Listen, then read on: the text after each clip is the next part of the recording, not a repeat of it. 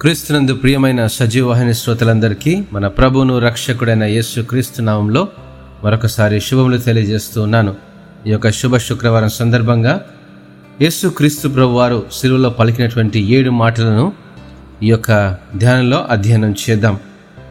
మొదటి మాట తండ్రి వీరేమి చేయుచున్నారో వీరెరుగరు గనుక వీరిని క్షమించుమని లూకాసు వార్త ఇరవై మూడవ అధ్యాయము ముప్పై నాలుగవ వచనంలో యేసుక్రీస్తు ప్రభువారు పలికినటువంటి మొదటి మాటను మనము గమనించగలం.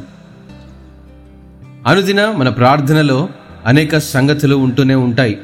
చేసే పనిలో ఒత్తిడి పెరిగిపోయినప్పుడు ప్రార్థన ప్రార్థన భారాలు రెండు తగ్గిపోతాయి. అనుకోకుండా ఏదైనా క్లిష్ట పరిస్థితులను ఎదుర్కోవాల్సి వస్తే ప్రార్థనలో ఎక్కువ భాగం మన కోసమే. చివర్లో కాస్త కుటుంబం కోసం లేదా అత్యవసరంలో ఉన్నటువంటి స్నేహితుల కోసం. సిలువలో యేసు క్రీస్తు జీవితం దాదాపుగా ముగిసినప్పుడు బాధ తీవ్రంగా ఉన్నా సిలువను వీక్షిస్తున్న తల్లి కోసం లేదా శిష్యుల కోసం ప్రార్థన చేయలేదు. అంతేకాదు సిలువలో ఆయన మరణం ద్వారా భవిష్యత్తు ప్రణాళికలో నిర్మించబడే సంఘం కోసం ప్రార్థన చేయలేదు. ఆ వేదనకు బదులుగా శత్రువుల కొరకు ప్రార్థించాడు. ఆయన హింసకు కారణమైన వాళ్ళు కఠినంగా శిక్షించాలని కాదు కానీ వారిని క్షమించమని తండ్రిని వేడుకుంటున్నాడు.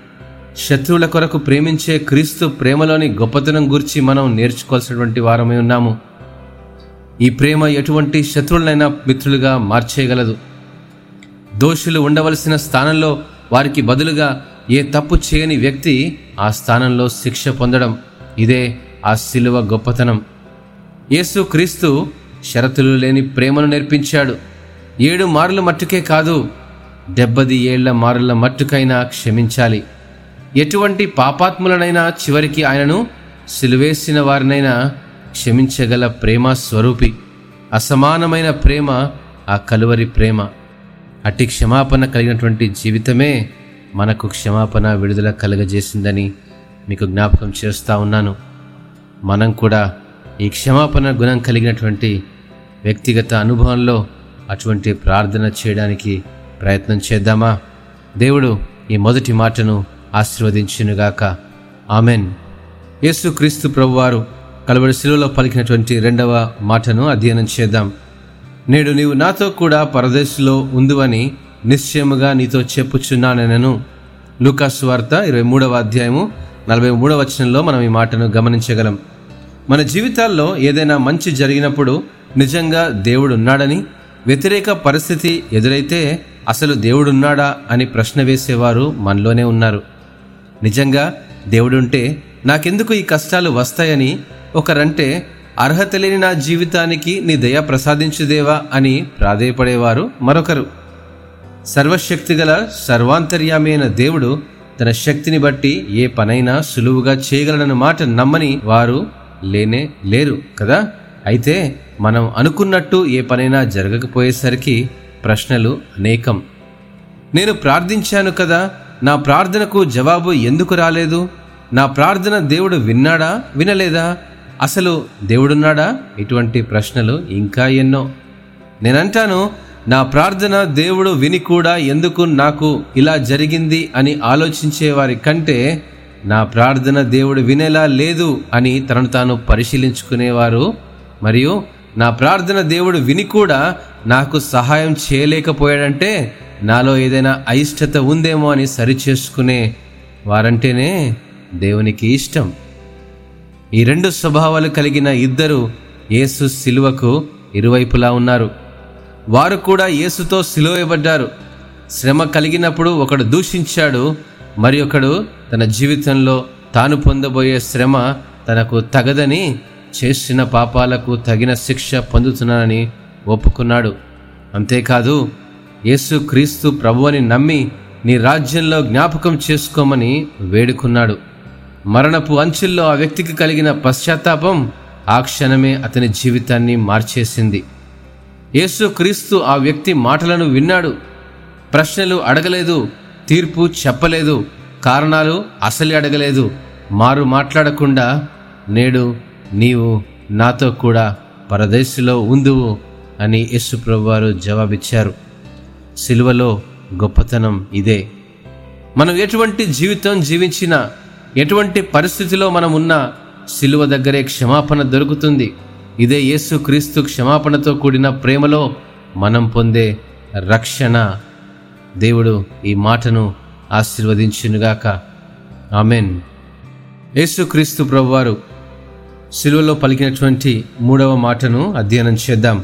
యోహాన్ సువార్త పంతొమ్మిదవ అధ్యాయము ఇరవై ఆరు ఇరవై ఏడు వచనాల్లో ఇదిగో నీ కుమారుడు ఇదిగో నీ తల్లి అనేటువంటి మాటను మనం గమనించగలం.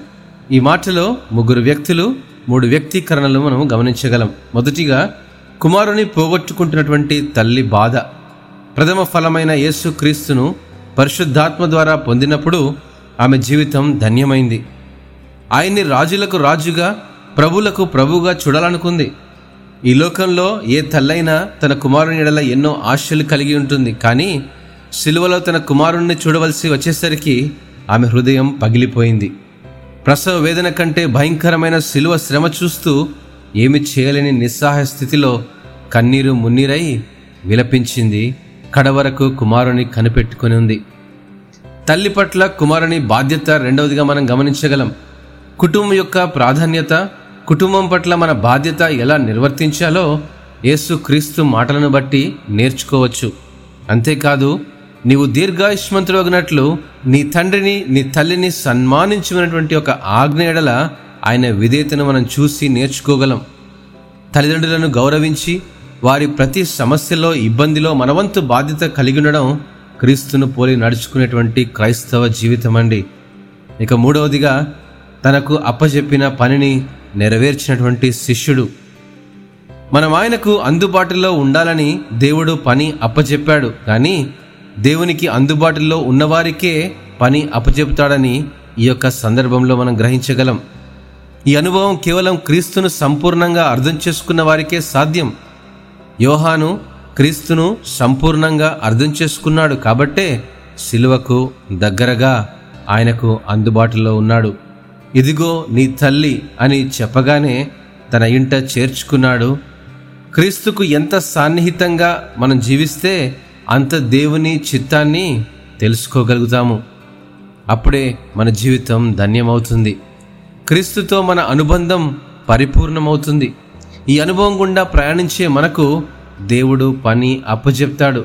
అప్పజెప్పిన పనిని నెరవేర్చినప్పుడు దేవుడు మనల్ని ఆశీర్వదించి అభివృద్ధి పరుస్తాడు దేవుడు ఈ యొక్క మూల మాటను ఆశీర్వదించునుగాక. ఆమెన్. యేసుక్రీస్తు ప్రభువారు కలవరి శిలువలో పలికినటువంటి నాలుగో మాటను అధ్యయనం చేద్దాం. నా దేవా నా దేవా నన్నెందుకు చేయి విడిచితివి? ఈ మాట మతేశ్వార్త ఇరవై ఏడవ అధ్యాయము నలభై ఆరో వచనంలో మనం గమనించగలం.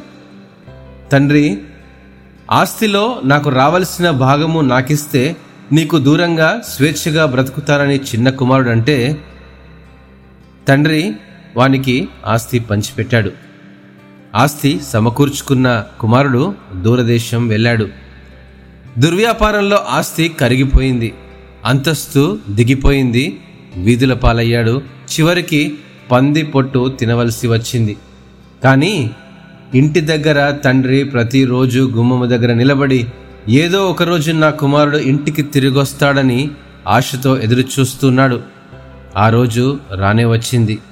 పశ్చాత్తాపంతో కుమారుడు ఇంటికి దూరంగా ఉన్నప్పుడే తండ్రి పరిగెత్తి కౌగిలించుకొని ముద్దు పెట్టుకొని తిరిగి తన ఇంట చేర్చుకున్నాడు. ఈ ఉపమానం మనందరికీ తెలిసిందే కదా? అయితే తన స్వరూపంలో మన పోలికలో సృష్టించిన మానవుడు దూరంగా వెళ్ళిపోతే ఏ రోజైనా తిరిగి వస్తాడని వేచి చూస్తున్నాడు మనల్ని సృష్టించిన మన పరమ తండ్రి. మనం ఇంకా పాపులమై ఉన్నప్పుడు తన ఏకైక కుమారుని ఈ లోకానికి పంపించి ఆయన ద్వారా దగ్గరకు రమ్మని ప్రాధేయపడ్డాడు. ఏ పాపమైతే తండ్రి నుండి మనలను వేరు చేసిందో ఆ పాపము నుండి మనం వేరు చేయబడితేనే తండ్రికి మరలా దగ్గర అవుతాం అనుకున్నాడు. దేవుని అనాదికాల సంకల్పం ఇప్పుడు క్రీస్తుతో మనను దగ్గర చేసుకోవాలనుకుంటున్నాడు. తన కుమారుడు పొందబోయే ప్రతి గాయం మనల్ని స్వస్థపరచి విడుదల కలగజేస్తుందని తాను పొందబోయే ప్రతి నింద బాధ శ్రమ సర్వ మానవాళిని నరకం నుండి తప్పించగలదని తండ్రి నిశ్చయించి నిన్ను నన్ను ప్రేమించి తన కుమారుని తృణీకరించి శాపగ్రస్తమైన శిక్షను విమోచన క్రయధనంగా తండ్రి కుమారుని చేయి విడిస్తే మన పాప భారాన్ని మోస్తూ నాదేవా నాదేవా నన్నెందుకు చెయ్యి విడిచితివని? యేసు ప్రాణం విడిచి తండ్రికి మనలను దగ్గరగా చేర్చాడు. ఇదే తండ్రి ప్రేమ. క్రీస్తు పొందిన ప్రతి శ్రమ మన కొరకేనని కుమారుని మనకు అనుగ్రహించిన తండ్రి ప్రేమను గ్రహించి మన జీవితాలను మార్చుకోమని ఆ క్రీస్తు శిలువలో సంపూర్ణ రక్షణ అనుభవం పొంది తండ్రి దగ్గరకు చేరుకుందామా? దేవుడు ఈ యొక్క నాలుగవ మాటను దీవించి ఆస్వాదించునుగాక ఆమెన్. యేసుక్రీస్తు ప్రభువారు కలువరి శిలువలో పలికినటువంటి ఐదవ మాటను అధ్యయనం చేద్దాం. మదర్ తెరిసా తన ఆశ్రమంలోని ప్రార్థనా గదిలో గోడపై దప్పిగొనుచున్నాను అనే మాటను ఆంగ్ల భాషలో పదాలుగా వ్రాసి ఉండేవంట. పరిశుద్ధ గ్రంథంలో ఎన్నో మాటలుంటే మీరెందుకు కేవలం ఈ చిన్న పదమే వ్రాశారని ఆమెను అడిగితే ఆమె ఇచ్చిన జవాబు ఆత్మల కొరకైన దాహం. నిజమేనండి దప్పిగొనుచున్నాను అంటే ఆత్మల కొరకైనటువంటి దాహం. ఈ యొక్క మాట ఐదవ మాట యేసుక్రీస్తు ప్రభువారు కలువరి శిలువలో పలికారు. యేసుక్రీస్తు అనేక సందర్భాల్లో తాను దప్పిక కలిగి ఉన్నాడని గమనించగలం. నేను దప్పికొంటిని మీరు నాకు దాహమియ్యలేదని సంగతి వివరిస్తూ మిక్కిలి అల్పులైన వారి దాహమును తీర్చితే నాకు తీర్చినట్టేనని ప్రభు బోధించాడు. అనగా మన సమాజంలో బలహీనులైనటువంటి వారికి మనవంతు సహాయం చేయడం ధన్యకరం. మదర్ తెరిసా ఆలోచనలు కూడా ఇవే. దాహంనకు కొన్ని నీళ్ళు ఇవ్వమని సమరయ స్త్రీతో యేసు పలికినటువంటి మాటలు తన శారీరక దప్పికను గూర్చి కాదు గాని ఆత్మీయ దప్పిక అని గమనించగలం. యూదులు మాత్రమే కాదు సమరయులు కూడా రక్షించబడాలనే ఉద్దేశం ఆ స్త్రీ ద్వారా సమరయుల మధ్య సువార్త ద్వారాలు తెరవబడ్డాయి. ఎప్పుడైతే రాబోయే మెస్సియా ఏసయ్యనని కనుగొందో తన జీవితాన్ని క్రీస్తుకు అంకితం చేసుకుంది. సమరయ అంతటా సువార్తను ప్రకటించింది. నేనిచ్చు నీళ్ళు త్రాగువాడు ఎన్నడనూ దప్పిగొనడు నేను వానికిచ్చు నీళ్ళు నిత్య జీవనకై వానిలో ఊరడి నీటి బుగ్గగా ఉండునని సమరయ స్త్రీతో చెప్పిన దేవుడు సిలువలో దప్పిగొనుచున్నాడు ఆశ్చర్యంగా ఉంది కదా సిలువలో తన పని సంపూర్ణమైనప్పుడు దప్పిగొనుచున్నాను అన్న మాట రక్షించబడిన మన ఆత్మలు తన దగ్గరకు రావాలనే ఆత్మీయ దప్పిక. కలువరిలో క్రీస్తు పొందిన శ్రమ మన కొరకేనని గ్రహించి ఆ శిలువ యొద్దకు చేరి రక్షించబడిన అనుభవం కలిగి ఉన్న మనం ఆ శ్రమను అనేకులకు వివరించే ప్రయత్నంతో శిలువలో క్రీస్తు దాహమును తీర్చినటువంటి వారం అవుతాము ఈ యొక్క ఐదవ మాటను ప్రభు ఆశీర్వదించినగాక. ఆమెన్. యేసుక్రీస్తు ప్రభువారు కలువరి శిలువలో పలికినటువంటి ఆరవ మాట సమాప్తమైనది. ఈ యొక్క వాక్య భాగమును మనం ధ్యానించుకుందాం. సమాప్తమైనది అనుమాట గ్రీకు భాషలో అర్థం పూర్తిగా చెల్లించాను. యేసుక్రీస్తు శిలువలో ఈ మాటను పలికినప్పుడు తండ్రి తనకిచ్చిన పనిని నెరవేర్చి శిలువలో సమాప్తము చేశాడు. చేయుటకు నీవు నాకిచ్చిన పని నేను సంపూర్ణముగా నెరవేర్చి భూమి మీద నిన్ను మహిమపరచితిని అనే మాట మనం గ్రహించినప్పుడు ఆయన అందరి కొరకు విమోచన క్రయధనముగా తన్ను తానే సమర్పించుకొని అనగా మనం తండ్రికి చెల్లించవలసిన రుణాన్ని మనకు బదులుగా క్రీస్తు శిలువ శ్రమ ద్వారా పూర్తిగా చెల్లించాడు. మెస్సేను గూర్చినటువంటి ప్రవచనాల నెరవేర్పు శిలువ త్యాగంలో సంపూర్ణమై సమాప్తమైంది. నశించిన దానిని వెదకి రక్షించాలని తన మొదటి రాకడ ఉద్దేశం నెరవేర్చబడింది. తండ్రి తనకిచ్చిన బాధ్యతను సంపూర్ణంగా నెరవేర్చి శిలువలో సమాప్తము చేశాడు. ఏ భేదమును లేక అందరూ పాపము చేసి దేవుడు అనుగ్రహించే మహిమను మనం పొందలేనప్పుడు యేసు క్రీస్తు ద్వారా పాప బంధకాల్లో ఉన్న మనం విడిపించబడి నీతిమంతులుగా తీర్చబడాలనే ఉద్దేశం నెరవేర్చబడింది. నా ఇష్టమును నెరవేర్చుటకు నేను రాలేదు నన్ను పంపిన వాని చిత్తము నెరవేర్చుటకే పరలోకం నుండి దిగివచ్చుతనే మాట సంపూర్ణంగా నెరవేర్చాడు. ఎట్లనగా తండ్రి మనలను క్రీస్తు ద్వారా తనతో సమాధానపరుచుకొని యేసు క్రీస్తు ద్వారా మనల్ని పరిశుద్ధపరిచినటువంటి కార్యము సిలువలో సమాప్తమైనది. సిలువలో శ్రమ సిలువలో మరణంపై విజయం సమాప్తమైనది.